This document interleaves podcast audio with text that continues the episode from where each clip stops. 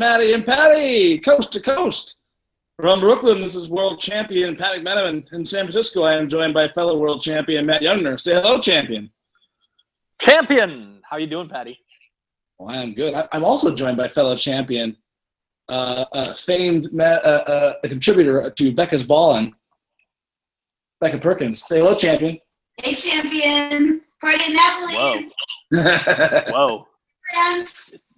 I feel weird, Pat. This, this, this, is the first time there's a girl been on the podcast.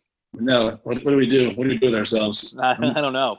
really ugly. Voice gonna crack. I'm getting very nervous. Just hold a mug in each hand. I don't know what to do with my hands. hold two mugs. Uh, welcome to the Cleveland Sports Hour. We are two self-aware but unapologetic homers who spend far too much time watching, reading, and thinking about the 2016 NBA World Champion Cleveland Cavaliers. Boom. 2016 American League Champion Cleveland Indians. Uh, and a pro football team. So if you'd like the informed, intelligent Cleveland fans' perspective on all things, you've come to the right place. Oh, Matty, so much has happened. You mean because we haven't talked in four months or something? Yeah, exactly. Well, you know, Becca corrected me earlier when I said three months. And, and it was actually like two months. Two months and a couple of days. Okay, okay. thanks, Debbie Downer. Um, but yeah, also lots of conversation off the internet in between them. True, true. Ha- That doesn't talked- count for our listeners. No, True. There's so there is so much to talk about. there's much to talk about. And yes, Cleveland had another historic Game Seven in the World Series, but this time Cleveland went up on the wrong side, and it took the, a fucking act of God to take that one away from us. But let's not dwell on that right now. We'll, we'll, we'll get to that in due time when we start talking about the tribe. Let's start off with uh, let's start with some good news, Matty. Uh, that that that opening piece you, you may recognize. Did you recognize it? I did not. You not recognize that scintillating? Was that Uh, Whiplash? What's that? Mhm. No, it's the new. It's, it, good. He's good. He's good. He's, not- he's, Matty, you are so good. it's not Whiplash though. It is the uh, soundtrack to the new Kyrie Three sneaker ad, which debuted on Christmas Day. I thought you would have seen it. And what was the inspiration for it? Ah, Whiplash, the inspiration. That's what I thought. uh, Where I thought you were going with it. Yeah, it was. Well, that's Questlove, and that's the thing. It, it, it, uh, it, it's Oh, that was the Questlove solo. Gotcha. The Questlove solo uh, mixed in with some Kyrie beats, uh, uh, uh, pounding that basketball. Becca's Uh. Ballin, when uh, when I worked on SVU, Questlove uh, would DJ all of our wrap parties. So talented. I can vouch for this. It's pretty awesome. Fun fact. Pretty cool. Had the comb and everything. Uh, yeah, so I picked that piece, Matty, to uh, honor the cold-blooded killer on the Cavaliers roster, Kyrie Irving, who had another game winner against the Golden State Warriors. Back-to-back game winners, Matty, in Game Eight of the 2016 NBA Finals. Yeah, that's that's right. That is just He uh, that. What a great game, man. what a great game. What a great week too. So you know, before we jump fully into the, the cast stuff again, this week saw the uh, uh, Cleveland Indians sign the best, well, arguably the best hitter left on the, on the well, best hitter on the free market, uh, Edwin Encarnacion. A huge upgrade. From, Definitely the best one left. yeah, definitely left, and you arguably one of the be- the best hitter, I think. Uh, so, uh, and uh, of course, Cavs beat the Warriors, and the Browns even won a game. Yeah, but let's not talk about Yeah, Yeah, that's not with that. I agree. Agree. that. You can talk about that that was a banner week. But I have to say, Yes. I could only tune into the last five minutes of the the Golden State uh, Cavaliers re up because I was so stressed out about it. And the last five minutes couldn't have been more stressful than any other minutes of the game. And god damn it if Kyrie Irving didn't freaking pull it out and make me love the Cavaliers in a way that I've never loved the sports team. And I just, I would never get this stressed. I never could have pictured myself getting this stressed out about a sports team win in my life. And that just goes to show you what the team has going on behind it. Plus, then when they won, all of their handshake dinger dingers that they do. I Mhm. mean, uh, these guys, Becca, there's some Golden State Warrior fans that, that hate all those handshakes. well, they can go. Well, Just- welcome to the suck, Becca. His iced tea. You're in. Oh, I love my wife. I'm on the internet. I can't now run for president. There you have It. Well, you're just Becca's balling. Oh, I did say Becca Perkins, though. Yeah, your jig's up. it. Because I'm a. Never, never gonna be president now. Uh, Matty, give, give, give me your thoughts on that game. Uh, I mean, it was just wild. There were so many wild sequences. We couldn't possibly name them all. I start so you know Cavs did not play well, No, particularly in in the first half, most of the third quarter. They're missing a ton of shots. under forty And I sort of just resigned. Yeah, I was sort of just resigned to it not being a great game. They brought it back enough where I was like, I'm not going to be. They're missing Jr.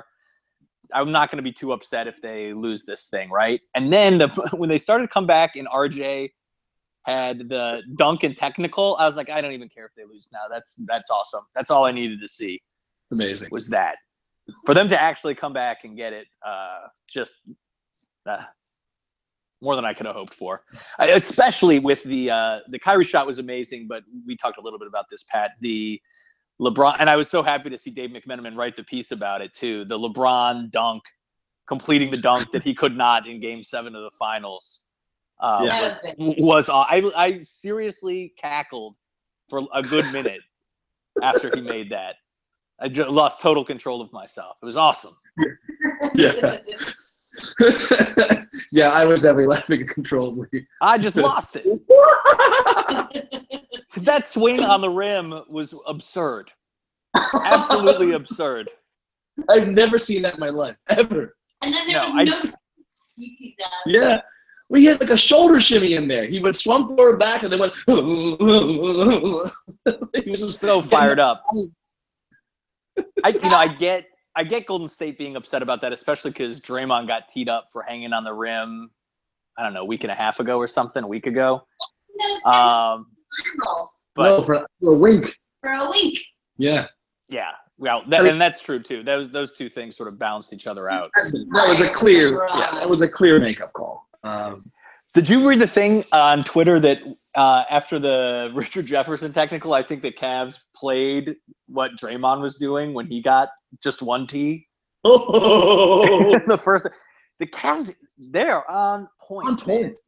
They're video guys. We got to learn some names of those guys, Pat, and give them a proper shout out. That's that's maybe how we could get a celebrity, quote unquote, celebrity guest on. Is go in there.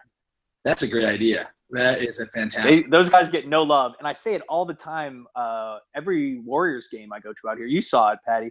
Mhm. The like the AV stuff and all that, and video production quality of the Warriors is way below that of the Cavs. crap. It's crap. Way, way, way below it. It's They're garbage. sort of astonishing to me.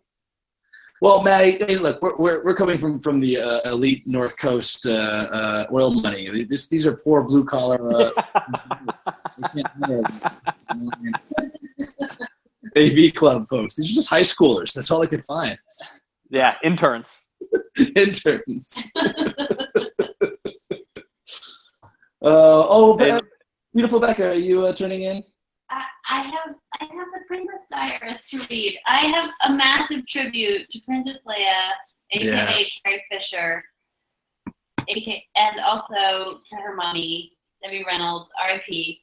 I really am so so sad about their death, and I have their new book that Pat just got for me, signed by Princess Leia herself, Carrie Fisher, and I'm going What? to bed to read it. That sounds amazing. Your husband's amazing. My husband's amazing. He stood in line for an hour to get that for you? He did, and he only has the most amazing best buddy in Matty, and so that's why this is the best podcast in the world. Uh, All right.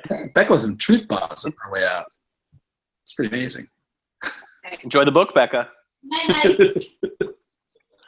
um, hi, Patty, let's dive in and talk about Kyrie. yes, please. Let's get right into it. Let's get right, right into Kyrie. Um, So, so you you you told me yesterday like we got to talk about Kyrie. He's getting some shit. You got there's that article about how he's not doing so well, and then the the True Hoop podcast, which yeah, well, it's- I actually have not had an opportunity to listen to, but I have, I have thoughts okay. Well, yeah, anyway because because I think the True Hoop stuff extended from the the article. It did.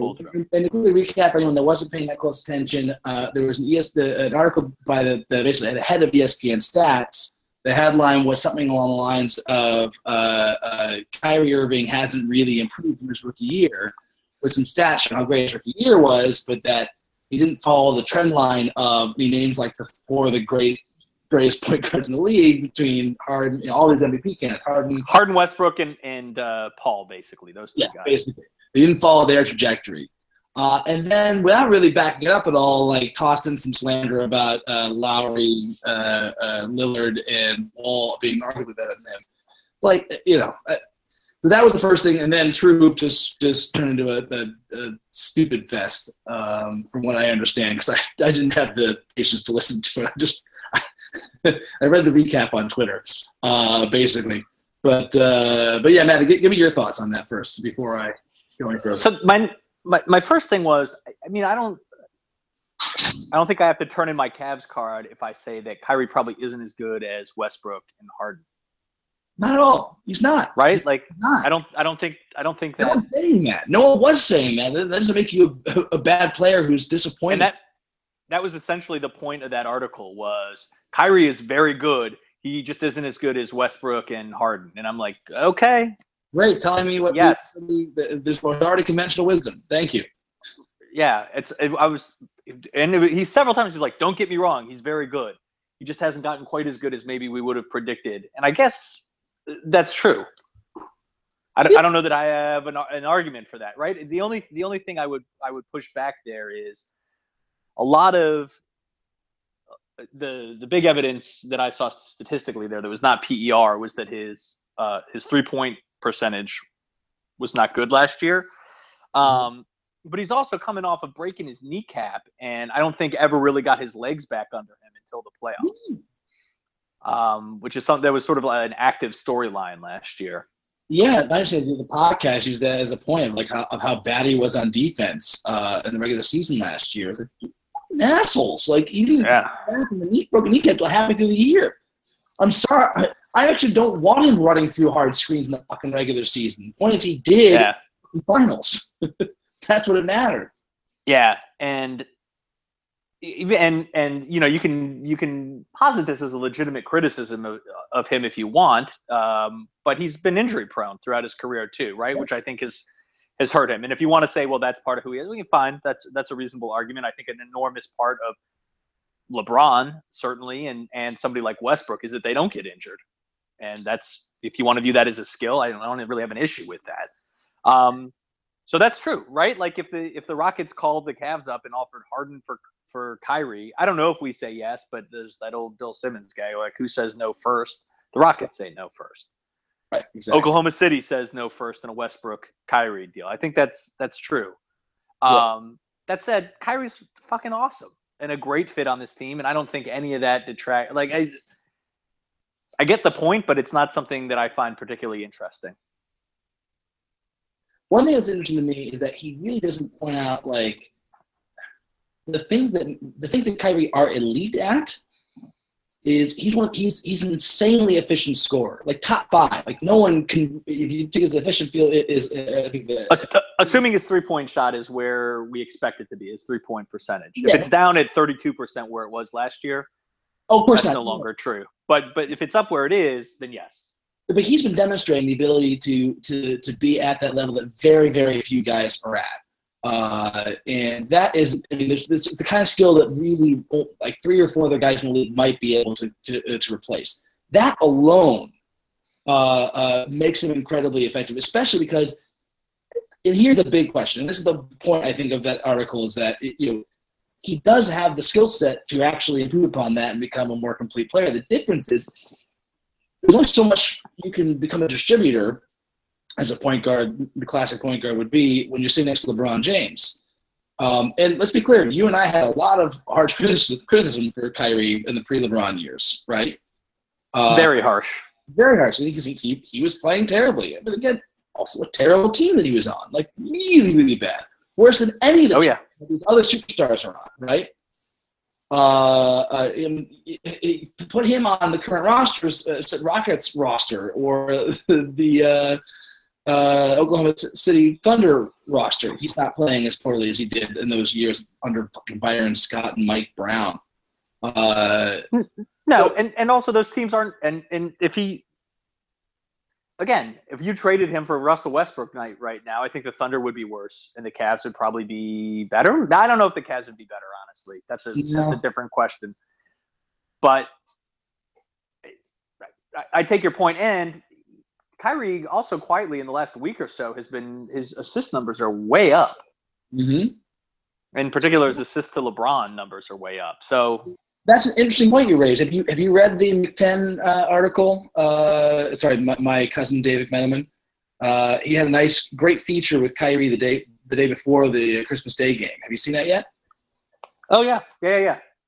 It talks about how like Kyrie's been talking about how he's looked at himself in the mirror and and realized he can improve parts of his game. And you've quietly seen the Cavs shift over the last month. I think it was uh, Cavs and uh, Justin Rowan pointed this out.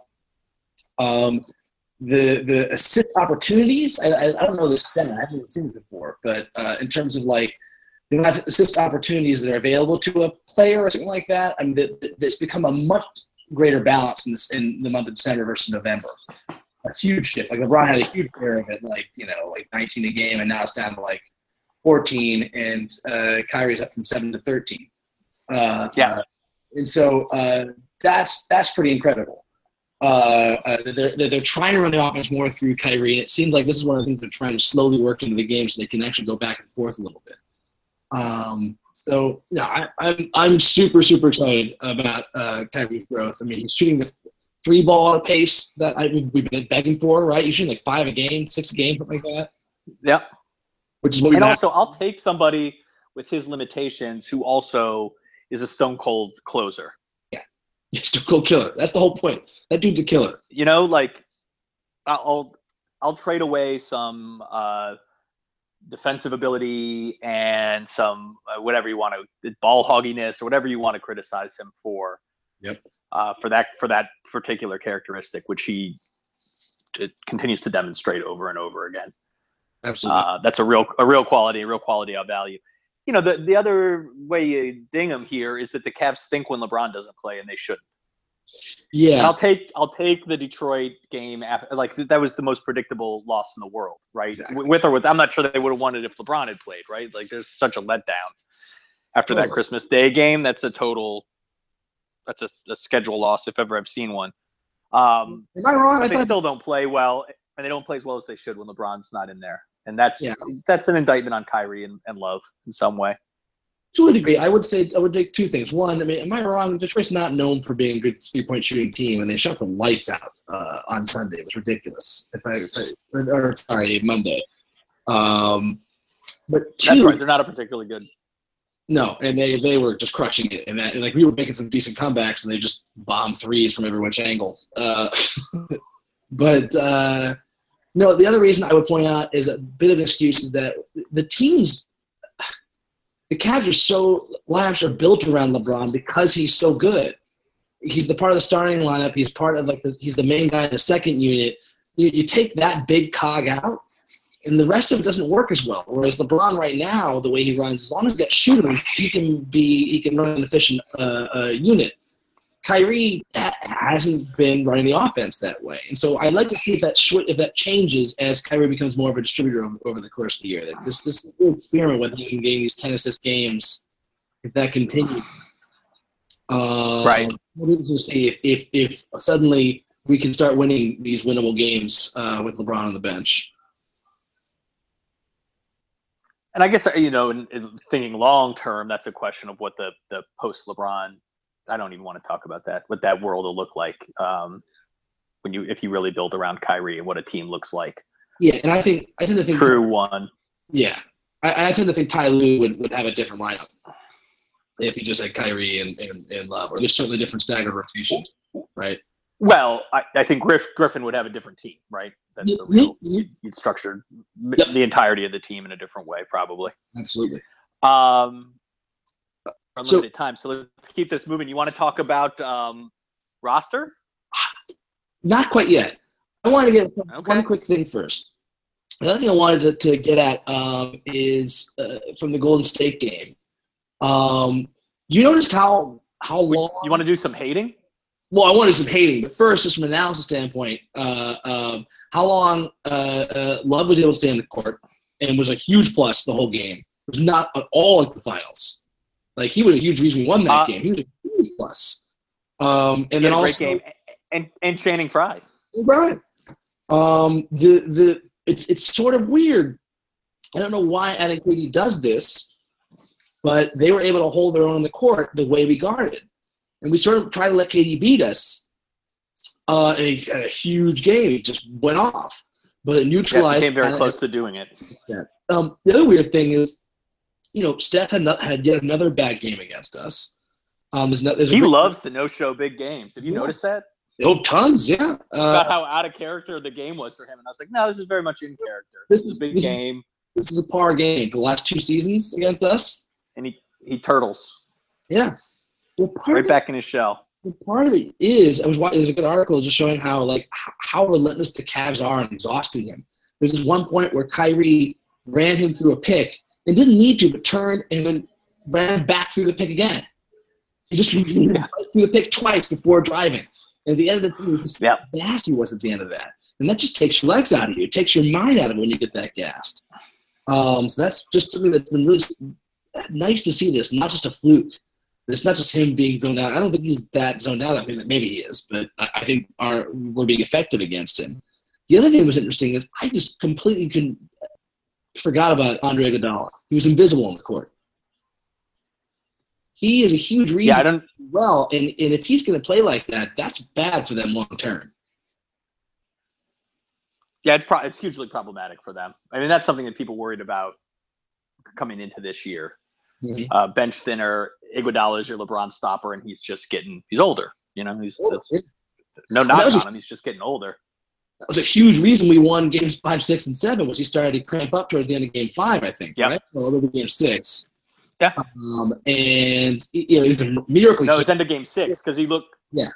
He looked done. Yeah, we thought he might not play game seven. Yeah, which we were excited about, but he did play. He looked pretty good, but like you know, he didn't really stop him from the Brian triple double. Um, he's been kind of slowed up ever since. So that's something really important to keep an eye on. And I've been reading a little bit, like Iggy is one of the things that that close, like actual Warriors fans, not the bandwagoners, are really worried about. Um, I think they they understand how important he is to that team uh, in a way that Kevin Durant, spectacular as he is, isn't as much of a glue guy for that. You know, we, we have a game plan that kind of tends to work with them. I mean, it'll be interesting to see what, what Golden State does. Like they're gonna, you'd think they change their plan, but as somebody else pointed out, they're almost too committed to um, ball movement to actually take advantage of the mismatches they can they can exploit on us. Like they just want to move the ball and do their do their Russian offense, which look, it fucking works great. Like when, they, when it works great, like they get easy buckets all over the place, and we can barely keep pace with them. But you know they could do the same kind of thing of trying to punish us, punish Kyrie and target him, right? Get those mismatches. There are tons of guys who Kyrie couldn't guard, right? Oh, for sure. let us hide him instead. Uh, you know, so no, it'll be interesting to see. Um, What do you think about RJ guarding Durant, especially at the end there? I mean, I was getting kind of upset about how much he's getting beat by him eventually, but he, you know, he did okay. I'm I'm guessing there that's just the time they didn't want to show because my my suspicion is LeBron guards Durant if we're in the finals in that situation, right? yeah, I, I guess I don't know. I, I think they really put it to to. I think it was a concerted plan to to say no. We'll have Kevin Durant go crazy and do his one on one stuff and break up their flow. Uh, let's keep everybody outside of the game. eventually, guys go cold. There, you know, if Durant's going score 35, they, they're doing the LeBron rules, right? Make him beat us by scoring. Don't let the whole team get going, right? People, Yeah. people usually are happy to let LeBron score a ton. They don't want him to start passing the ball, right? They want to take that away from him. They don't want him to get his teammates involved because that's when you get killed and the whole team is humming. And we're like, and what we did was we kept uh, really just it was just K, KD and Durant that were playing well, right? I mean, of course, uh, Green was doing all right, but from a scoring perspective, those are the guys who were humming, and everybody else is kind of out of, out of sync. So uh, it's interesting to Yeah, watch. it'll be interesting, and I don't I don't I, I don't think Lue showed his hand necessarily, right? Potentially, I hope not. Like I, I certainly hope not. Uh, that's sort of been I feel like. Did you catch? You made me think of this, Patty. Did you one of the the Cavs? Somebody on Cavs Twitter, I can't remember who, was posting comments from uh, Warriors fan boards, and one of them was a thing that was like, aren't you guys sick of just like this this infatuation with winning? And yeah, I guess the Cavs do whatever it takes to win, but the Warriors basketball is so beautiful, and maybe there's something that's even better. it, was, it was unbelievable. it's so bad. It's so great. They're just they're so hurt. It makes me so good. Ah, let me taste your Ah. tears. Oh, They God. although they really are enjoyable. I, I, I will say it does sound similar to my uh, uh, uh, the, the the defense of the old Cleveland Cavs I used to grow up with about how they used to pass the ball and the beautiful basketball, whereas you know the Bulls just had this one-on-one massacre beast. Yeah, Um, but you know, you grow up, stop being a ten-year-old. Yeah. That, was 25 years ago. We thought that. yeah. Oh God! What a fucking game! So many. I, I mean, I was expect you know, and, and, and well, I don't get this too early, but let's let's briefly talk about uh, uh, kill list update. Uh, I, I mean, is, has it changed at all? I mean, it's obviously uh, green, very top. Green is so far ahead of the pack. It's It's even it's unreal. Yep. Steph Curry is in the rearview mirror somewhere. KD's, Uh, KD's I'll tell you, I'll tell you, KD is making. Did you read that he was dropping uh, motherfuckers on Love when he was dunking on him? Yeah, absolutely. I caught that. I think RJ gets a technical. Well, for I the don't wink. care for that. I don't care for Yeah, that one. technical for the wink. Yeah, What did Kevin Love do to him? For goodness sake. yeah. Just trying to play, trying to make his way in this world. Yeah. Um. So KD's creeping. I don't think he's in my top five yet, but he's creeping. Mm-mm. Uh, you know, Phil Jackson maybe made a run for it with that posse stuff. I didn't care for that one little bit. Absolutely. Um, I don't think Warriors, he's really in my top five. the Rockets are getting pretty good this season. Uh, uh, James Harden, when we play him next, I'm sure he's going to sneak back on there. Um, Oh, he's capable of getting there at a moment's notice. at the moment I was If we played a series against them, there's a Oh. lot of guys on that team I would start to hate. Actually, that- Beverley for sure. that team is full of a bunch of dicks. I mean, I, I don't know the full context of that game. I was reading about this with the Mavericks. This poor about Ariza going to try to fight fight that dude? and they were all like, they were disrespected, blah blah. And they, were- it was like, I don't know. I just heard a lot of talk coming from the Rockets, and the Mavericks just playing you guys hard. A couple of hard fouls. Uh, you guys sound like a bunch of fucking assholes. You sound like. Yeah. Uh, I boy, I can I can really hate on that Houston team easily. But oh, but I don't think they're there yet for me. We, I, No. Let's see what happens when the Cavs go down and play Houston. yeah. Um. I'm, I'm watching in the background the Raptors Warriors right now. The Warriors are crushing. Um, but I don't think there's anybody on the Raptors right now that's really getting me angry. Nah, it's just they're like the, Uh, Joakim Noah still makes me very upset. His Yeah, face, dude, he's the way he carries himself. he's washed. But he's so washed up that it's hard to be mad at him. Exactly. Uh, is Dunleavy still on your list, Patty? He's been playing pretty shitty for us. Yeah, no, he's still on there. Uh, I, I'm, I'm ha- you know, the, the the silver lining of him playing shitty is that I can still hate him. yeah, of course, definitely. I'll take whatever I can get. You might you might root for that the rest of the year. I don't know. We, we, we might need him because we need someone to be like what we wanted him to be. Although it was kind of a bad idea in the first place. I think that he could be. Well, if he hit threes, he'd be fine. To be honest with you, but he's not hitting threes. Yeah, I still think there's a chance he he rounds into shape. I, we'll talk about that in a second when we talk about roster. I think there's a chance he rounds into being okay, but Well, I, I'm I'm ready to talk. big big nothing for us so far. You ready to talk roster? Um, Anything else you want to say about the so game? listen, I mean, the only the, no no no no. The only thing I want to say on the hate list is we should, there's there's people in the in the Eastern Conference. The Warriors are numbers one, two, three, four, and five for me right now. but there are like there's players on the Celtics, Jae Crowder. oh my god! Al, Hor- Al Horford could get there for me, for goodness sake. Kelly Olynyk is always lurking, that unathletic, bumbling Canadian. Could Ugh. get there. It's fucking- mask. Um, you remember that movie Mask? yeah. Oh, yeah. Have, looks have- a lot like him. have I missed those jokes, or did those have those jokes not been made yet? He looks like a kid from Mask. No, there's some, there's somebody else that looks even more like Mask that I can't think of right now. Another athlete that I'm totally blanking on that, that I think occupies that cultural space for us, but it, it could get there. Um, Yep, Boston. I'm trying, I'm trying to think of other hateable. Boston for sure does. Charlotte, I don't really hate so many players on. The Hawks. I don't know. It's like Yeah. Schroeder. Detroit. You know, oh, Dwight Howard. I could start to hate again. yeah, but came to shove. Detroit, Milwaukee, Milwaukee. What No, do you hate on Milwaukee? I don't know. I don't hate Antetokounmpo. I don't hate Jabari Parker. No, I could I learn. don't hate Delly. I could learn to hate them. I don't hate Middleton. I, yeah, I, that's true. I can learn to hate a lot of things. Um, but there's not so many guys on there that just that that I have active hate for. If I they, if I'm if they weren't playing the Cavs, I don't know No, there's anybody on that team that I would dislike. They're fun.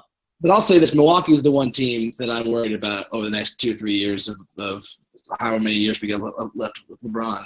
Um, that's the Not this year. This is not their year. But dude, if that team just adds some shooters, they're deadly. They're deadly. Oh, I'd rather avoid them in the playoffs. I'll tell you that right now. Yeah, that- team I'm terrified of this year, even because they they they they uh, ball on it so much. no, I think it's them in Boston, right, for the the next little bit. Because Bo- I mean, you know, if Boston got Boston- Boogie Cousins this year, I'd I'd start to get pretty concerned. Yeah, the Boston got a lot, of, a lot of nice pieces. They're just a a, a, um, a, huge you know, one superstar away, obviously.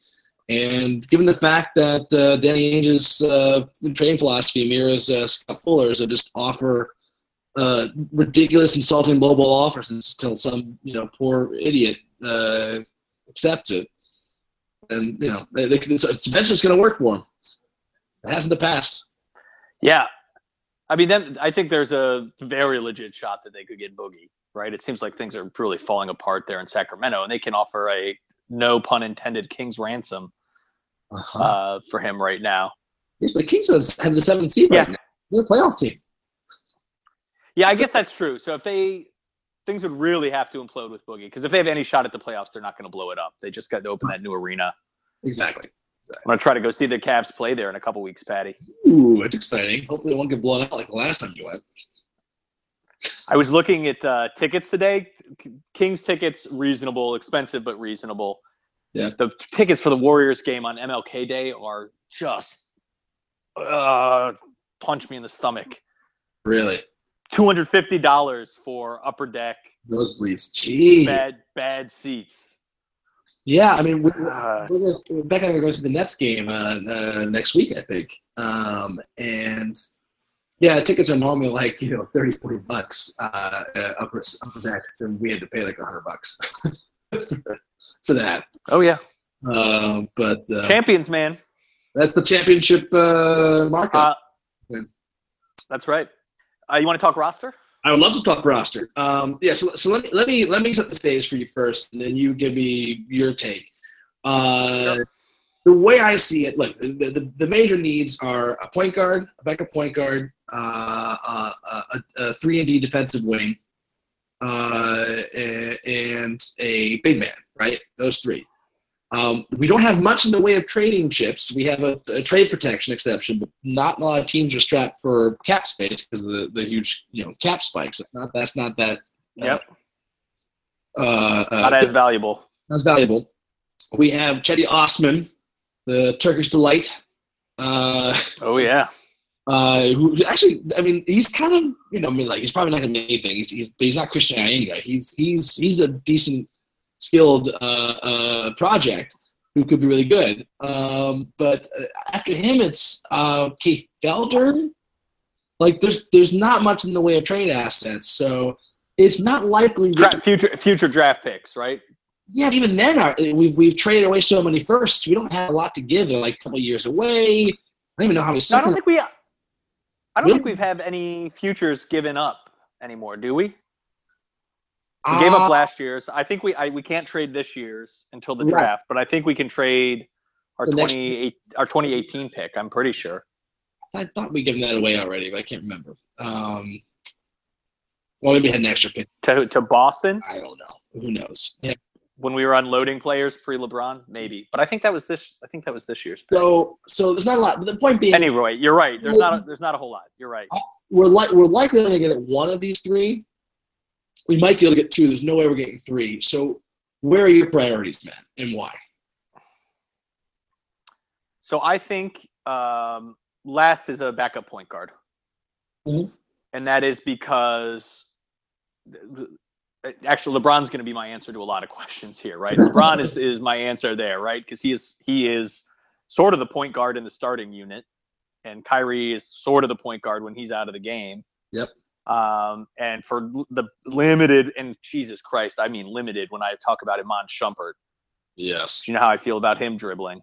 Mhm. Um, I just don't think we need that much more than that. It would be a nice to have, Mhm. um, and maybe Felder will get there someday, but I don't. I don't think we need that. Um, after that, I think I go big man. And again, this is because LeBron, because LeBron can swing out and play the four extremely effectively. Um, RJ can play the four. If we, I, the big kind of big man I'd like to have would just be like a young uh, Chris Andersen type, right? Yeah. Like a big guy who can, who can play D and be very smart on D and run the floor and dunk. Mhm. That's all. I, I don't need a skilled big man on this. I'd love to have one, but we don't need a skilled big man. And that, I sort of feel like there should be some hope that uh, that type of player could be around, right? Yeah. Um, like I'm not under the illusion that we're going to get Nerlens Noel, but like a, a homeless man's Nerlens Noel, Yeah. who's just a heads up guy that's big and can do those things. It feels like those are the kind of players you can turn up, Mhm. um, which is also sort of what the wing need we have is is guys that you can find like our new starting shooting guard DeAndre Liggins, right? Yeah. Who are guys that are kicking around and just working on their game and can defend and learn how to shoot a three. Those you can find those types of guys, right? Like Yeah. Atlanta's been finding them for years. Um, Golden State's pretty good at finding that type, honestly. So I feel like those are out there, and I think the hope coming into the year was that Jordan McRae would sort of be some version of that, and it like every minute looks like he is not any version of that. No, he's a D League All Star. Um, you know, it's uh, he's not going to be a rotation player ever. It seems like. It doesn't feel he's looked re- and he's getting. I mean, he's going to get his opportunity now. Um, but he is just not like I'm so much more comfortable with Liggins in the game Oh, for sure. than with him. Liggins can only play when the big three are all on the court uh, to mask his uh, offensive deficiencies. But when, when he's out there, it's just great. You got this like you know, like assassin out there just just targeting guys. But I mean, he really bothered Steph when he had the ball. Um, in Yeah. his games that was really clear. Um, so that's great to see. It's great. It's a great weapon to have available. But um, yeah, No, I- that feels he feels like a real asset to me. yeah, I have to say I completely agree with you. My, my priority is is getting a, a, a wing defense first and foremost, uh, big man next, and then point guard last. Because yeah, you're right. LeBron's the starting point guard. Kyrie is sort of the you know he starts out as the shooting guard, so to speak. And when LeBron's out of, out of the lineup, Kyrie is playing point guard basically, uh, and then Iman's sort of the emergency guy to bring the ball up the court, but he's not really running the offense. Uh, it's LeBron's running the No. offense with him.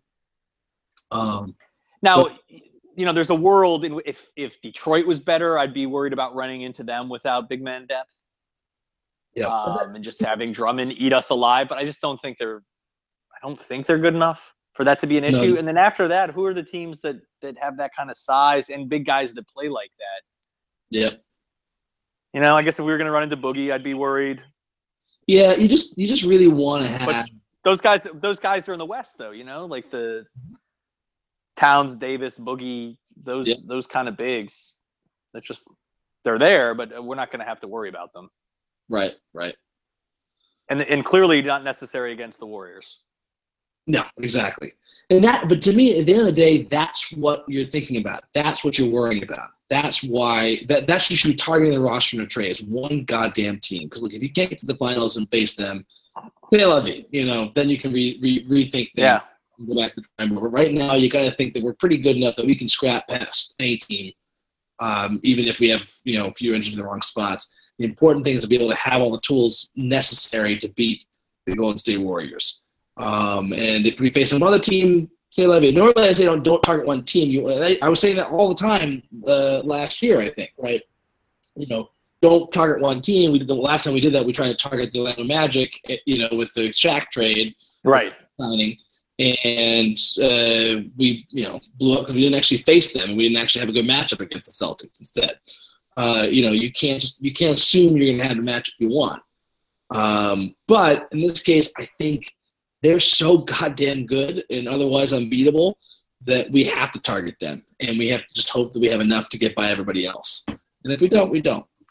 Um, yeah, so- and I, I barring um, like a boogie type trade to to a couple teams on the East, I think we're fine yeah, with, with what we have. Um, Who are you looking at? the Cavs, the, the Cavs have to do something, right? I don't think they can go through Yes. dead ro- they go through the season with dead roster spots in uh, Mo Williams and Birdman, Right. um, and and the effectively dead roster spots of McRae, Felder, and James Jones. Ex- yes, yes, yeah. With their right? And then because then one of your ten is is Dunleavy, who has also been no great shakes. No, Um, so I think they need to add functional players. Yeah. Um, and I'm just I'm I'm a little concerned that the NBA is smarter now to not allow them to rip somebody off. right, right. You know, who are the dumb GMs you'd focus on, and especially with the, as you pointed out earlier, salary crunch being less of a thing now. Yeah, exactly. Um, so this will be over. You know, I'm sure Griff is is looking forward to the challenge. Uh, if there's anybody that can do it, I I believe he can.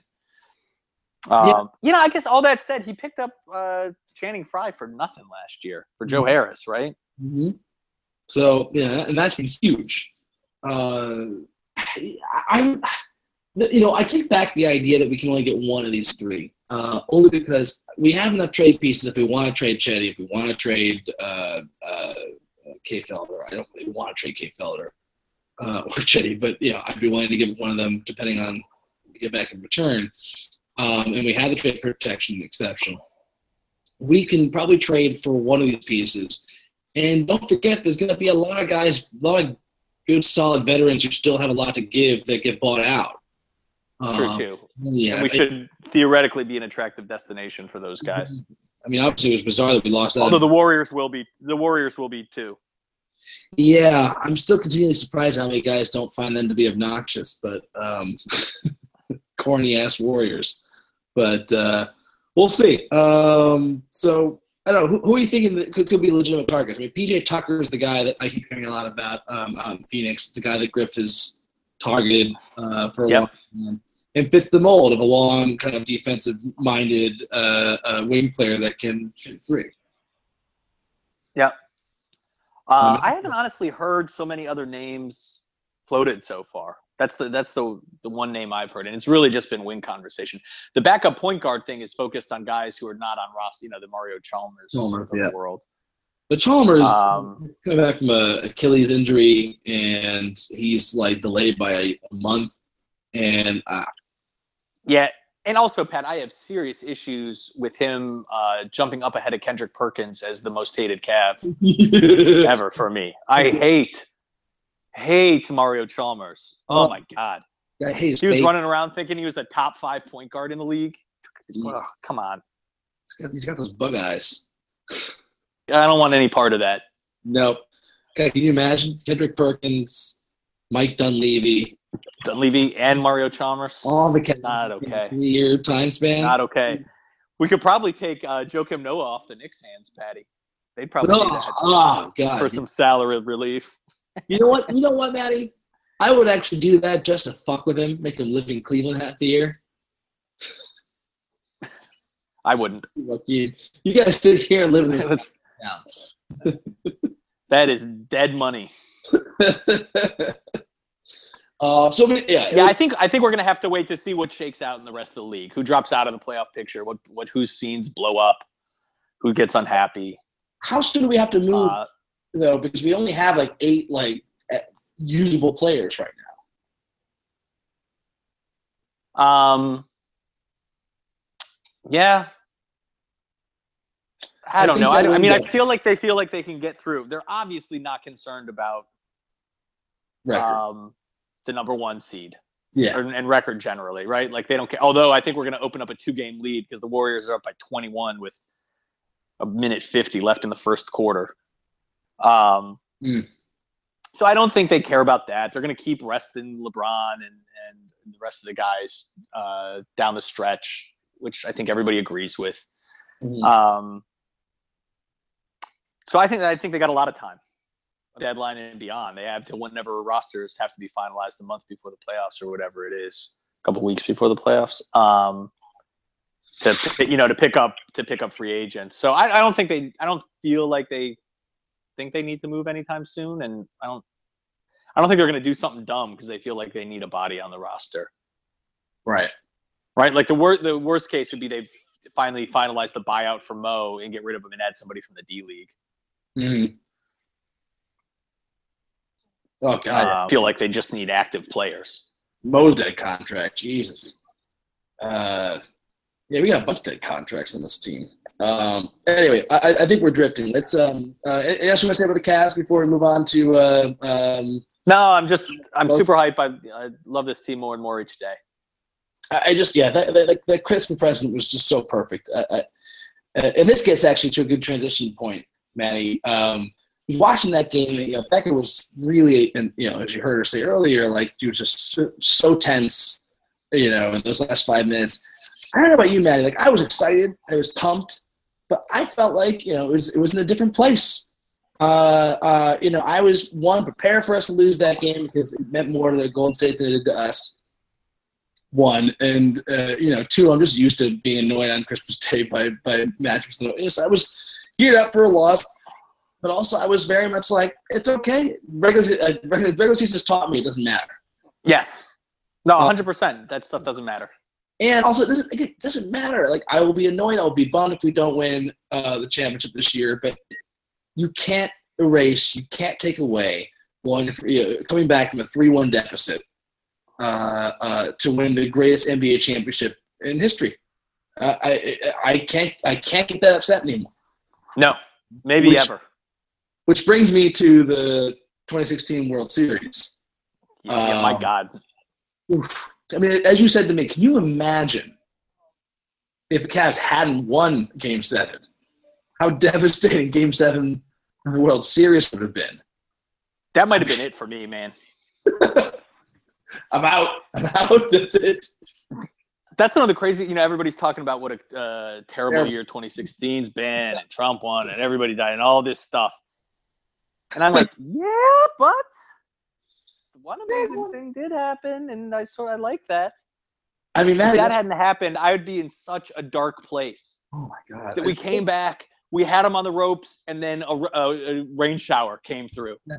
and wiped it away. It would- I, I, I don't know that I could have recovered. Matty, it would, it would, that would have made me believe in God incontrovertibly. That alone, and secondly, would have made me believe that he also fucking hates us, hates Cleveland. Yeah. Out of petty spite to make things as miserable as possible for us, for us to fi- find new, increasingly more miserable ways to lose. But this didn't feel like that. Like that's exactly how I no. about this. Would have thought like this is this is the worst. I didn't think things could get lower, and they've gotten lower. Like you know, they they got Yep. heartbreaking. Um, I, I'll admit I was I was despondent and publicly um, depressed for a full day. Um, but the last time this happened in 1997, um, I was Oh, probably depressed for over a week. And as I, I one of the stories I tell people all the time is that I've I, I've never been that visibly depressed about anything in my life for that long. Uh, even being dumped by girls was not, not that bad. This was the worst. That was the worst I'd ever really been depressed about something, and which is dumb because like I've had worse things happen in my life than that. But like it's it just was like a cloud that followed me. Uh, Um, oh yeah, I know the feel. I, I will tell you, Patty. I felt better that next day than you did. Or I felt better the night of. yeah. The next day, I still felt sort of. I felt a little more rotten as the day went on. I have not had it in me yet to read a bunch of like ESPN just had a.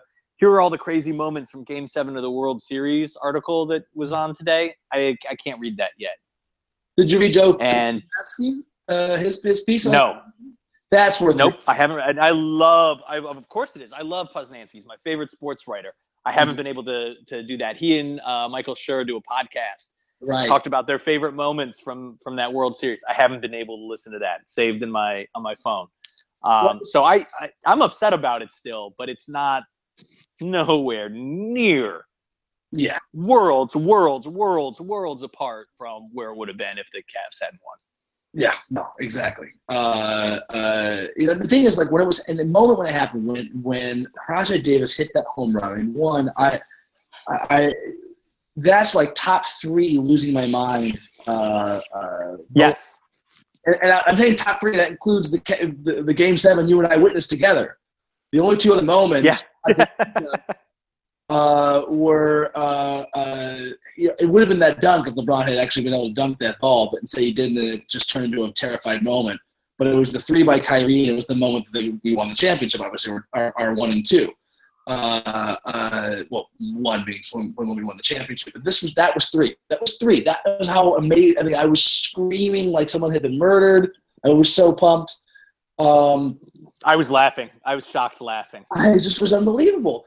And I, I, I had said to myself at the time, honestly, I'm going to be okay if we don't win this game. That was just worth it. That was so amazing, so incredible. I'm so happy. I love this team so much.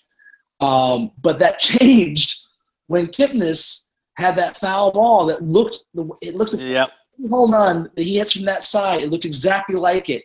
I jumped up and shouted because I thought we had just won the World Series, and I saw it fade into the seats, and I just knew it was like it was like that that allegory, not an allegory, but like you know when guys you know, a deep fly ball, but it goes just foul, you know they're gonna strike out and get out. Like it's just like just an automatic. Yep. That's how I felt in that moment. It's like, oh, Yep. we're not gonna win the World Series. He's gonna, yeah, shit. And then on top of that, it was just like I thought we'd won and it got taken away from us, and that put me into a dark place for a day. Like, but for that thing, I think I would have I would have had a, a, a better time handling this that that loss. But Yeah. Oh man, Now the other th- the other things that are different here is like the the Cubs were so much more talented than the Indians, right? We were way outmatched in this series. So even to be in it like we were, I know up three one, and there was all the comparisons to to the the NBA finals, but I don't. The Cavs and the Warriors are two pretty evenly matched teams. The Cubs and the Indians were not. no, Um, yeah, The Indians were really scrapping there, and to have been down like we were in that game, where the one thing we were counting on was Kluber and Miller locking them down, and to have them get roughed up as badly as they did, and still come back um, oh man, was awesome. And it hurts. I mean, it sucks that they lost that, but they're I don't know. They're, that team was so overachieving. There's so much to be proud of that it felt like they. I don't know. It, that that made it hurt less too. Yeah, uh, for sure. I was gonna say this team is actually much more, you know, the three-one comparison. This team is much more like the Cavs in uh, 2014. Uh, yes, Be- beaten up. 2015 uh, uh, NBA Finals. Uh, yeah, totally beaten up, missing two of their best three players. Right, we were missing two of our best Yep. players. Uh, uh, no, and we had said, I had said, like, you know, yeah, we have a three-one lead, but dude, we had to win that game. That was our only chance. Our only chance was to go up three-one and, and have one more shot with Kluber because you had to hope that um, our, you know, our injured fourth starter and our fifth starter could win one game between the two of them. All pitching on three days rest. That was the worst part. Everybody was on three days rest. Yep. So you got a much less effective uh, Bauer and uh, uh, uh, Tomlin in uh, five and six. Like I, I knew going, you know, you know, my, my, my father-in-law, you know, was a huge Cubs fan, was all depressed, and I said, like, you shouldn't be depressed. Like, uh, uh, we have a long shot to win either of these next two games. I mean, yeah, you guys are in a hole. Best case scenario for us, but uh, I game seven is very likely. Um, but uh, you know, Yeah, I, I I felt that way throughout. Yeah. Um. So Patty, you real pumped up with what the tribe did? Uh, I, I am, but I have a question for you before we leave the, uh, uh, the past behind, Matty. Uh, Okay. When we did our playoff preview, uh, I, I made a, a, a valiant effort to uh, make the case for why this year's tribe deserves to be uh, considered one of the most loved tribe teams of all time. Now, obviously, winning the World Series would have, would have clinched it, but uh, you know, a lot of our viewers or listeners, excuse me, uh, were uh, uh, just scoffed at, at my suggestion that they could compare it to either 95 or 97. Uh, where do you stand now on that? So I think I even said at the time that if they win the World Series, that you know it's a different conversation. Automatically, but they didn't. So where do they stand now? But they didn't. So I think that I still think I like that 95 team more. And part of it is because that was the guts of what came after. So I think what follows, how they do this year, next year, the next couple years, will color how I feel about that team. But they are, I think I put them above the 97 team now. Mm. Yeah. And I, I- think just behind 95. Uh, I'm gonna say they're my favorite team. I, I love these guys so much. Uh, uh, the personalities in particular. Um, they're all good guys. Like you know, I love that Tribe Team '95, but some of them were kind of dicks. uh, Dicks, what are you talking about? Yeah, come on. Albert Belle? Is that who you're referring to, Patty? A little bit. Matt, Matt Ramirez kind of a dick too. He was like our dick. He was our kind of like special He wasn't a dick back then. He was a uh, he was just a whack job. whack job. Yeah. Uh, I, I thought Carlos Baerga was kind of was kind of coked up dick. Nah, nah, no, he wasn't a dick. No, no. Carlos, no. Kenny Lofton, so nice. Yeah. Omar, I real I love nice. Kenny Lofton. Tommy, real nice. I love all See the Alomar, real nice. Alomar. Uh, just Chuck Nagy, real nice. That's true. Orel Hershiser, real nice. El Was- Presidente, real nice. Mars, you're right. You're right. Jose Mesa. I don't know if he was nice or not, but Yeah, come on. He, uh, he got into a fight with uh, Omar Vizquel over a book Omar wrote. He's oh dick. yeah, that's right. dick. I mean, Omar sold him out a little bit in that book, but yeah, you're right. What to be. I mean, the one dick the, kid- the tribe has is Trevor Bauer, who's also certifiably insane. Um, so Yeah, yeah that, that dude's out of his mind. So I'm, Um, I'm gonna go ahead and say I, I I love this team. I love this team so much. This is this is my favorite team.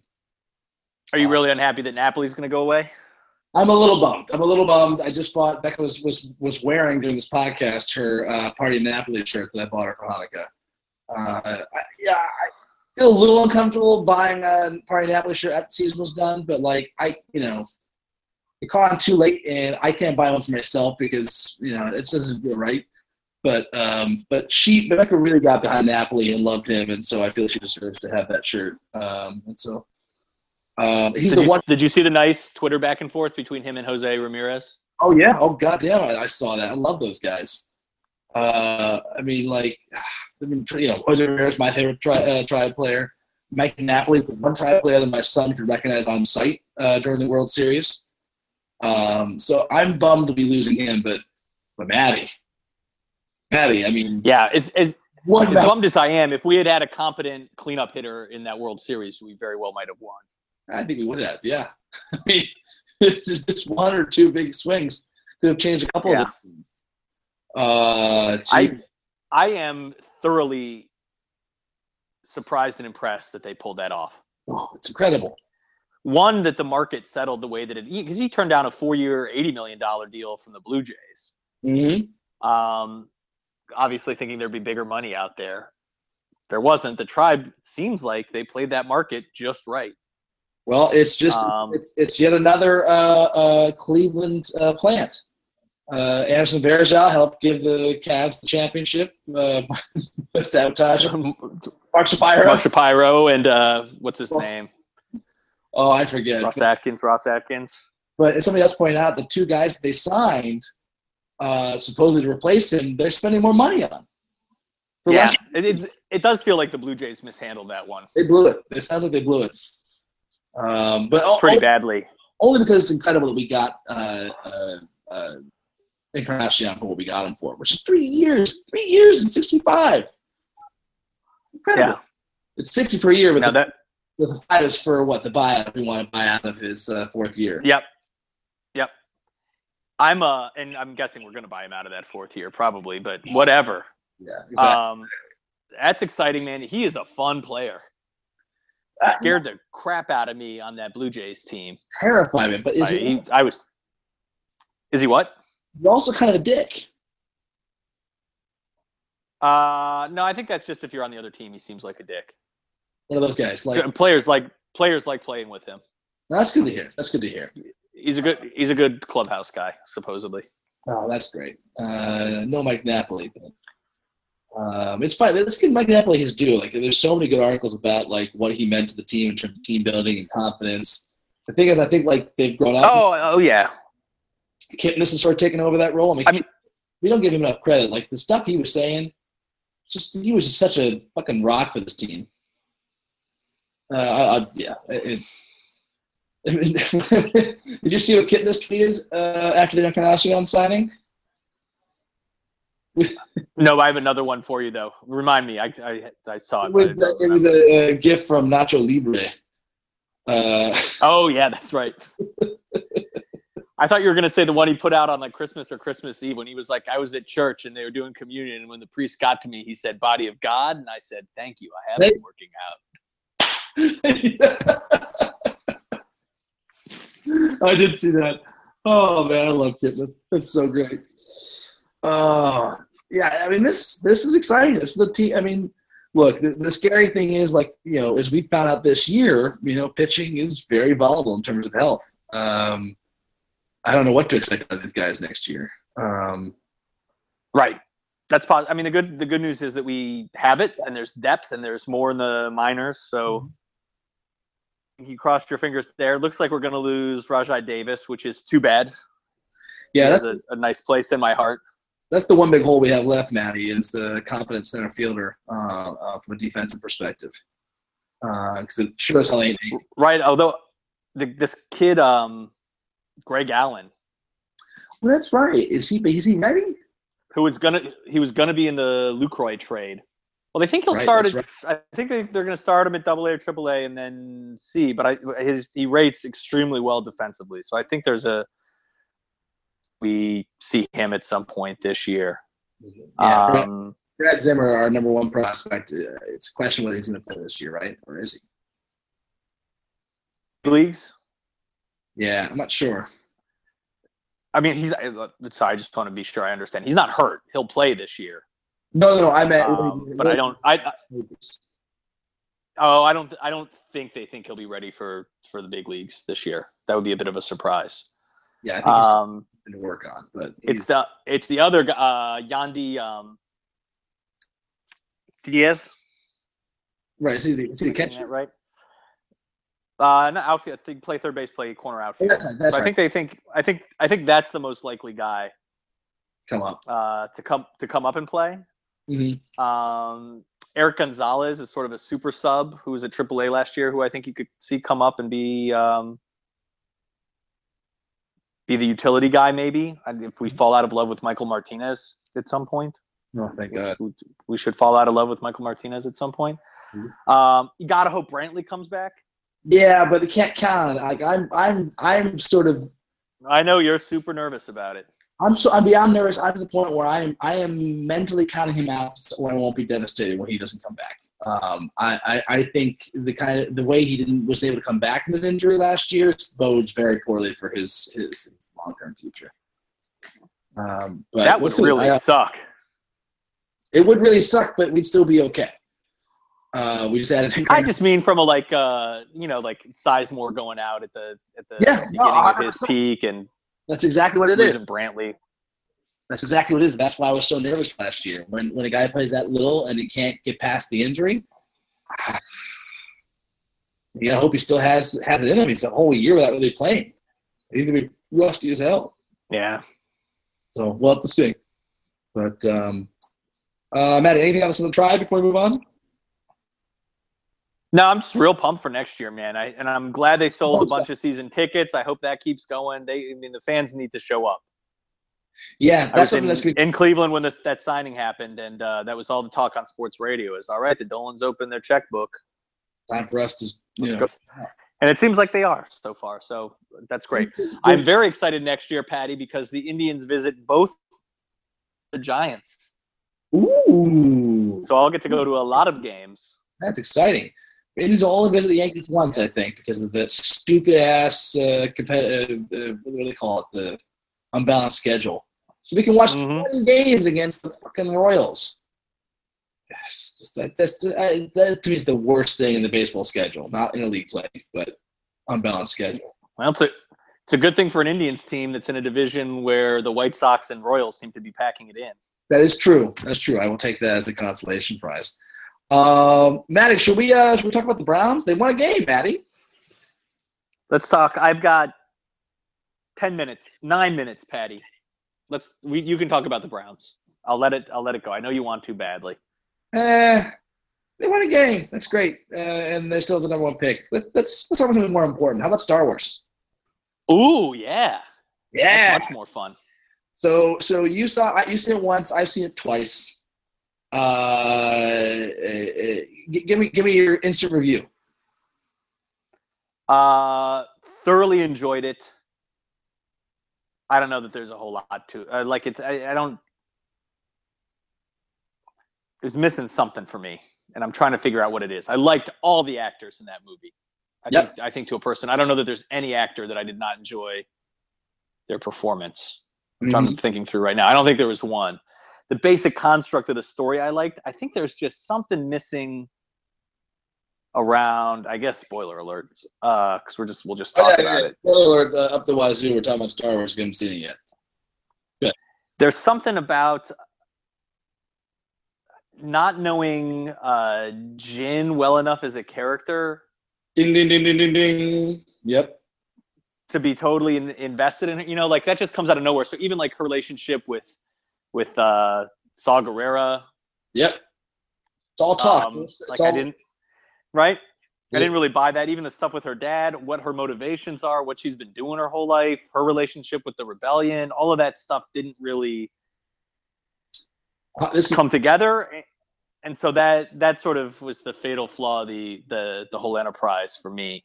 One I am not a fatal flaw. That's not a fair way to put it, but that was the, that's the the major chink in the armor there. Is that No, that was my biggest biggest criticism of the movie was that I didn't I I, I wanted to care about Jyn and Cassian to be frank, and I didn't really care. yeah, About them.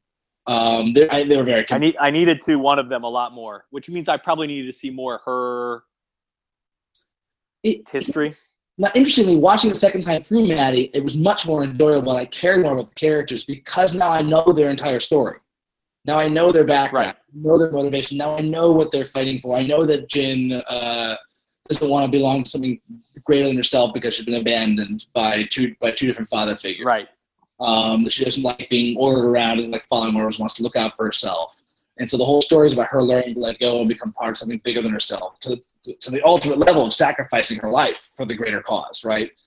Uh, and Cassian learning to like you know follow his follow his morals instead of uh, um, you know direction of, of just you know shooting guys in the back because that's what the rebellion needs. Um, um, you know, drawing a line in the sand and and doing the right thing to help someone that he cares about, right? He believes in. Like so, you, you got that. But on the second way th- pass through, you really got it. Uh, well, I mean, it's Right. just And, and and honestly, you you probably don't want to hear this, but that's probably something that's true of Star Wars in general, right? No, I should say it's a pattern. I had the exact same reaction to uh well the exact same. I like the characters in um uh The Force Awakens and I was definitely in, invested in Oh, I'm, I'm thinking. new- I'm thinking. I'm saying right where that's something where by the time you could think critically enough to evaluate a movie like that, those characters already had an enormous arc in mythology that you were fully aware of and could place it in. But if you're just watching New Hope, fresh, I would Yeah. imagine that you would have similar criticisms. Right. Right. Well, no, I would disagree a little bit in the sense that I think that the structure of the story uh, made clear what the motivations were for Luke. Uh, it's, I mean, they teach it in, in, in writing school. Like it's, it's, it's the perfect story structure. Uh, uh, you know, following the hero's journey and everything. Uh, uh, you know, you can complain about like the bad dialogue and the and the cheesiness factor, but that's also you know, that was just a fun movie that still like made you care a little bit about the characters from a superficial standpoint. They didn't need to be like like wh- what- Yeah, but I, th- I think you, I think I think you're you're viewing that with the full knowledge in the same way that the the second time through Rogue One, you were like, oh no, no, I get it. She had been abandoned by two father figures, and she wanted this, and she needed to give up, and that's a she had her own hero's journey that she had to go through, and I see that now. well, yes and no. It's, I think that's sort of true of, of New Hope, man. It's hard. It's hard Maybe to you, should, maybe you should watch that again. It's pretty bad. Oh, I did. I did watch it immediately after the second viewing. It was kind of fun because the best part about the Rogue One is is nostalgia for uh, real fans, and that it, it this is a great job of plugging. It really did that It well. plugs in plot holes from uh, episode four. Yeah. It has great shot backs. I mean, I don't know. You probably watched it late enough, so you didn't have the real fans. I watched an opening night, and the biggest cheer the movie got was when the two uh, fighter pilots from uh, A New Hope uh, Mhm. spliced in. Did you recognize that? The two fighter pilots. uh, uh, Rogue, uh, uh, Red Leader, and Gold Leader. Oh yeah, yeah, yeah, yeah. Yeah, those were actors. Those were cut outtakes from A New Hope that they spliced into the to the, the great battle uh, at the end of the movie. Uh, both those moments got huge cheers uh, from the crowd when that when that thing came up. People were a little bit uncomfortable when Tarkin appeared, uh, and that was another problem for me. Was that the CGI was prime time.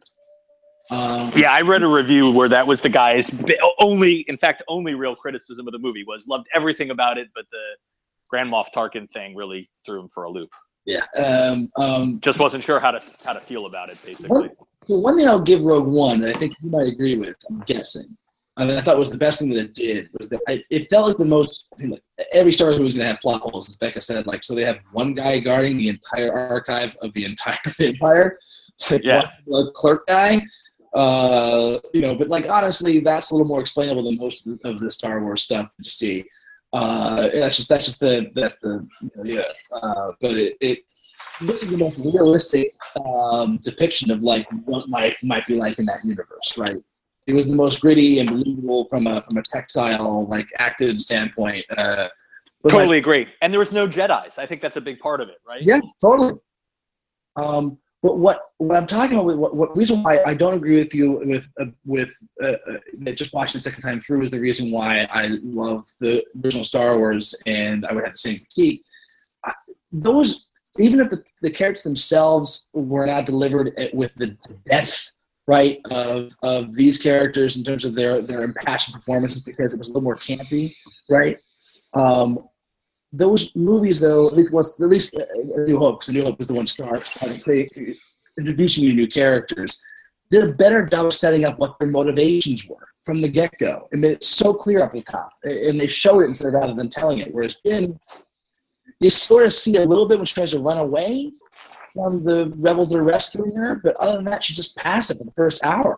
Just yeah, sure, going along you don't really know what her motivation is. You just know she's involved with Saul, and it's not really until she has this long dialogue scene with Saul that you get her motivational background.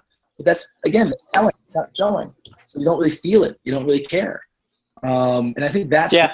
doomed it because otherwise, they I felt like they nailed a lot of the texture and everything. And uh, and also, uh, last thing, K two robot uh, just stole the show. Best part of that movie. And yeah, that was great. Ninety percent of the best lines. he was. I, went fabulous. Because Captain, Captain, I'm coming with you too. Oh, it was great. Uh, no, they did. It's yeah. um. So this is this is random, but the the blind temple guardian, whatever we're calling that dude, I can't remember his the character's name. Uh, Chirrut Îmwe. Yeah, that dude. Did he remind you? Did you feel? I felt like that was cribbed directly from the book version of World War Z. Oh, do you know? Do you remember what I'm talking about? There's no. in one of the subplots there is a oh. blind Japanese. Um, I think he's a monk. I think he's a Buddhist monk. Yes. That's just that's just out in like a big uh, in the in the woods basically during the apocalypse and just survives that's blind by relying on his sen- on his senses and invites a fighting style, invents a fighting style that eventually gets taught to other people to battle the zombies. Um, it felt a whole lot like that to me. That's interesting. I I don't know. Uh, my, my memory of that chapter in World War Z is not as vivid as yours, uh, or was it maybe multiple chapters? I Can't remember, but um, so that didn't strike for me as much. Um, one thing I will say. Did you like that character? Oh, I love that character. I love he, he was the one guy I got choked up with when he started when he died. You know, I get I choke up very easily in movies, but but that was the one. You choked up. Yeah, I got I, I got a little, I got a little. I was like, oh, I love that dude. You know, I, I can't. Well, I mean, I care. I care that he died. Everyone else who died, more or less, except for the robot. Him and the robot were the two that I was kind of bummed about.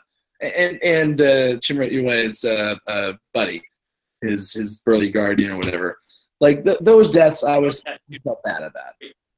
What's that? That dude was great. Oh, so great! And their little banter was wonderful. Felt a little bit like Matty and Patty, don't you? A little. I don't know who that makes you, but.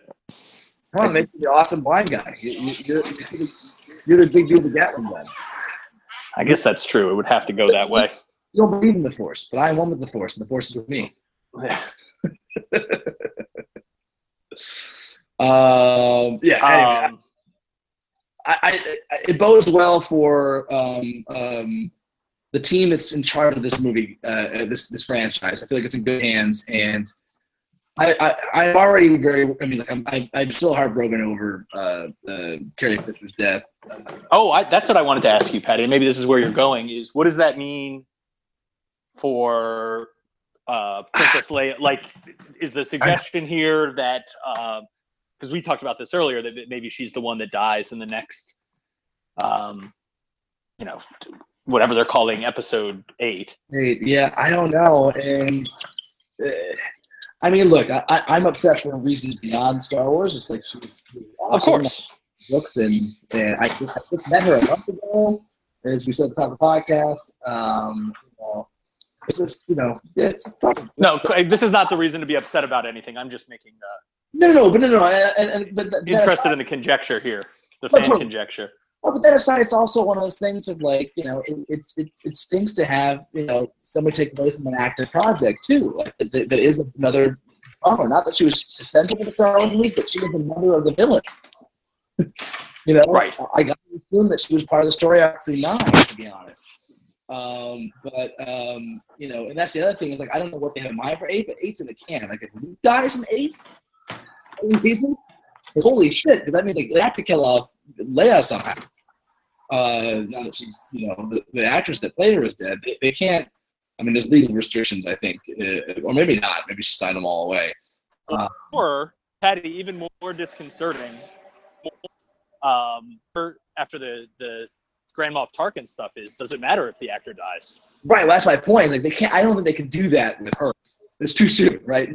Tar- the, the Peter Cushing, the guy who played Tarkin, had been dead for like 20 years. Eh, it's a little easier to get away with that. And Carrie Fisher was still alive, so playing her as something person that was such. So, like now, I think that there's going to be a lot of controversy around that. Um, yeah, I have no idea if she gets killed in obviously episode eight, um, but she is the mother of the villain.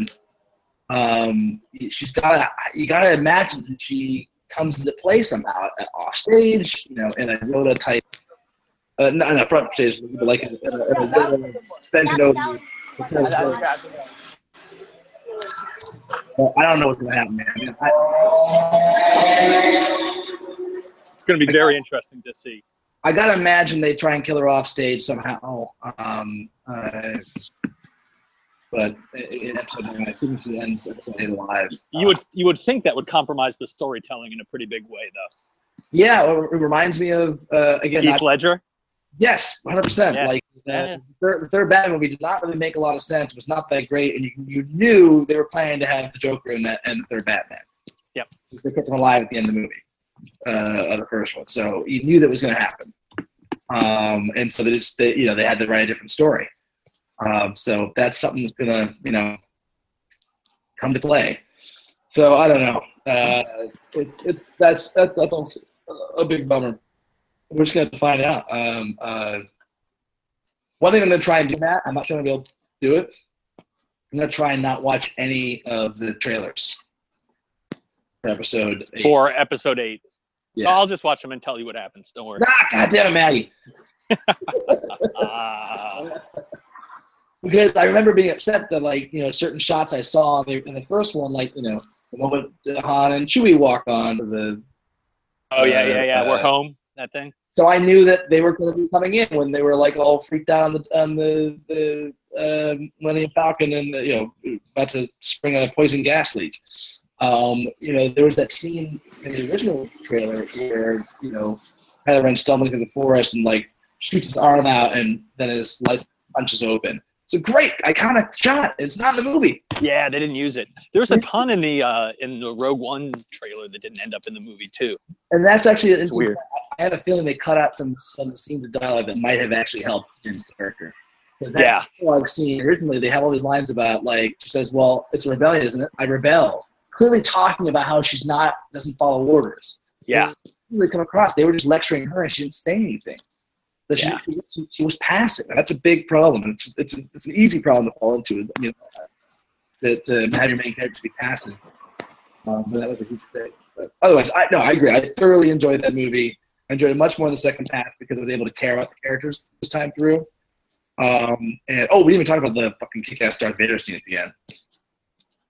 Oh, that was great. So great. Him, him mowing through the uh, the whatever the rebel soldiers. That's all I wanted the the prequels to be. At least the third prequel was supposed to be a whole movie of Darth Vader fucking people up. Yeah, supposed to be the episode three. That was what uh, Revenge of the Sith was supposed to be. Yeah, I mean, the one, the, one- the one caveat I have is I did not appreciate the the super swirly lightsaber emotions he did. That, that seemed very prequely. yeah. That was, but everything else was perfect, just perfect. Let me ask, let me ask you a one Star Wars nerd question before we go, Patty. The um, Go for it. When they go to get Vader in this movie, and he's in his, you know, he's out of his his suit and he's in that tank.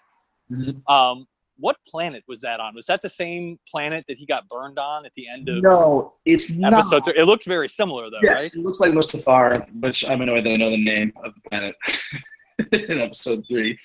Uh, it's not Mustafar. I forget what planet it's supposed to be. However, um, the design of his castle or whatever these, in which I didn't like, I was like, that's cheesy as shit. Um, it is actually an original Ralph McQuarrie um, sketch. Ralph McQuarrie is the Oh, okay. conceptual artist that basically came up with every single like major visual. The visual look for Star Wars is basically Ralph McQuarrie, not, not George Lucas. And that was one of his old drawings that they've left on the on the cutting room floor. Um, I think maybe for a good reason. It was a little bit cheesy. it makes it a lot, Oh yeah. a lot cheesy. Um, and honestly, I have one big problem with that with that scene with Darth Vader. Um, Darth Vader has a sense of humor. Uh, yeah, he's dark. He's sarcasm. He's got you know dark humor. He does not deal in fucking puns. Choke on your words. Choke on your on your choke on your ambition. Oh, it's not even Yeah. ambition. To point out was aspirations, which is a second pun. It is like the breathing. Oh yeah. No, I didn't even think about that. There's this Yeah, that's not good. colleague of mine in the office who is just you know bubbly and light and loves puns to death. Um, if I'm reminded of her, you failed in portraying Darth Vader. That was a terrible, terrible line. I was so mad. Um, but it was all made up for with that fucking action scene at the end. I, I, you know, I know James Earl Jones getting up there in age, but I would just kill. I would, kill, I would love for there to be just one standalone Darth Vader movie. Before, Yeah. Before he, before he goes, before he fully retires, I would love for there to be one full-on Darth Vader movie. It's not going to happen, probably. Uh, but they could certainly get a, get a Vader impersonator. Um, Yeah, I don't think that would be hard. They might have enough dialogue recorded already from James Earl Jones to just make it happen. Yeah, no, Splice stuff together.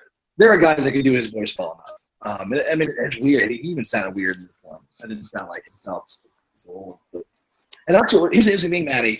Last thing I'll tell you, last nerd thing I'll give you. If his costume looked a little clunky and his voice a little higher pitched, they did that like a historical movie, they were- a historical film. They were just trying to match the crappy costume from the original. Yeah.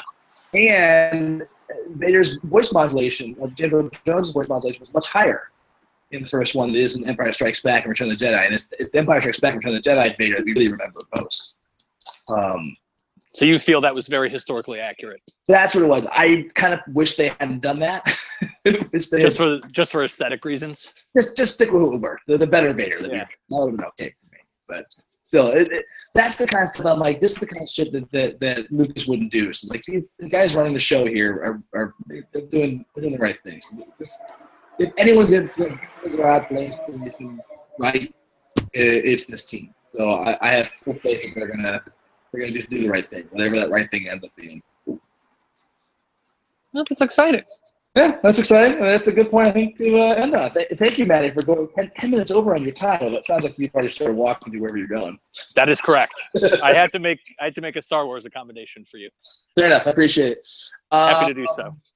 Well, that does it for the Cleveland Sports Hour. Um, we got a big game coming up uh, tomorrow night. Uh, well, I guess it'll be tonight by the time this actually this podcast goes out to everybody else against the Celtics. Uh, one of those teams we we could hate. So, uh, Patty, let's maybe have a little more regular schedule for the Let's- let's- second half of the basketball season. schedule. I think uh, we fell off of it with the post World Series hangover and the holidays. Just got jammed up the works. Let's let's get more regular on this. So, uh, uh, you know, Every, every couple weeks, maybe. every couple of weeks, let's do it. Um, uh, we got so we, we got a couple milestones coming up in January, so we'll we'll check in using the cash barometer. Um, That's right. But yeah, well, we'll be more regular coming up, and uh, that does it for us here at the Cleveland Sports Hour. Until next time, this is Matty and Patty saying.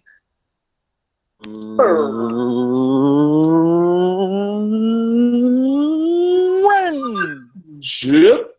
Ship. All right.